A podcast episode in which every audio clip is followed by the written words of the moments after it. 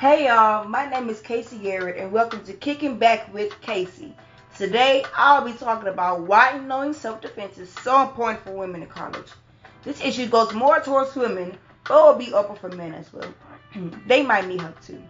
Talking about this issue could impact me by getting informed of all the different techniques and signs to watch out for. My allies to help me would be the police department so that they can give self-defense lessons and sessions to talk about what to look for in different situations. That's all I'm going to tell you until next time on my next one, where I'll be talking more about the factual information about the lack of knowledge of self-defense, the percentages, and information. Thank you for listening in on Kicking Back with Kasee.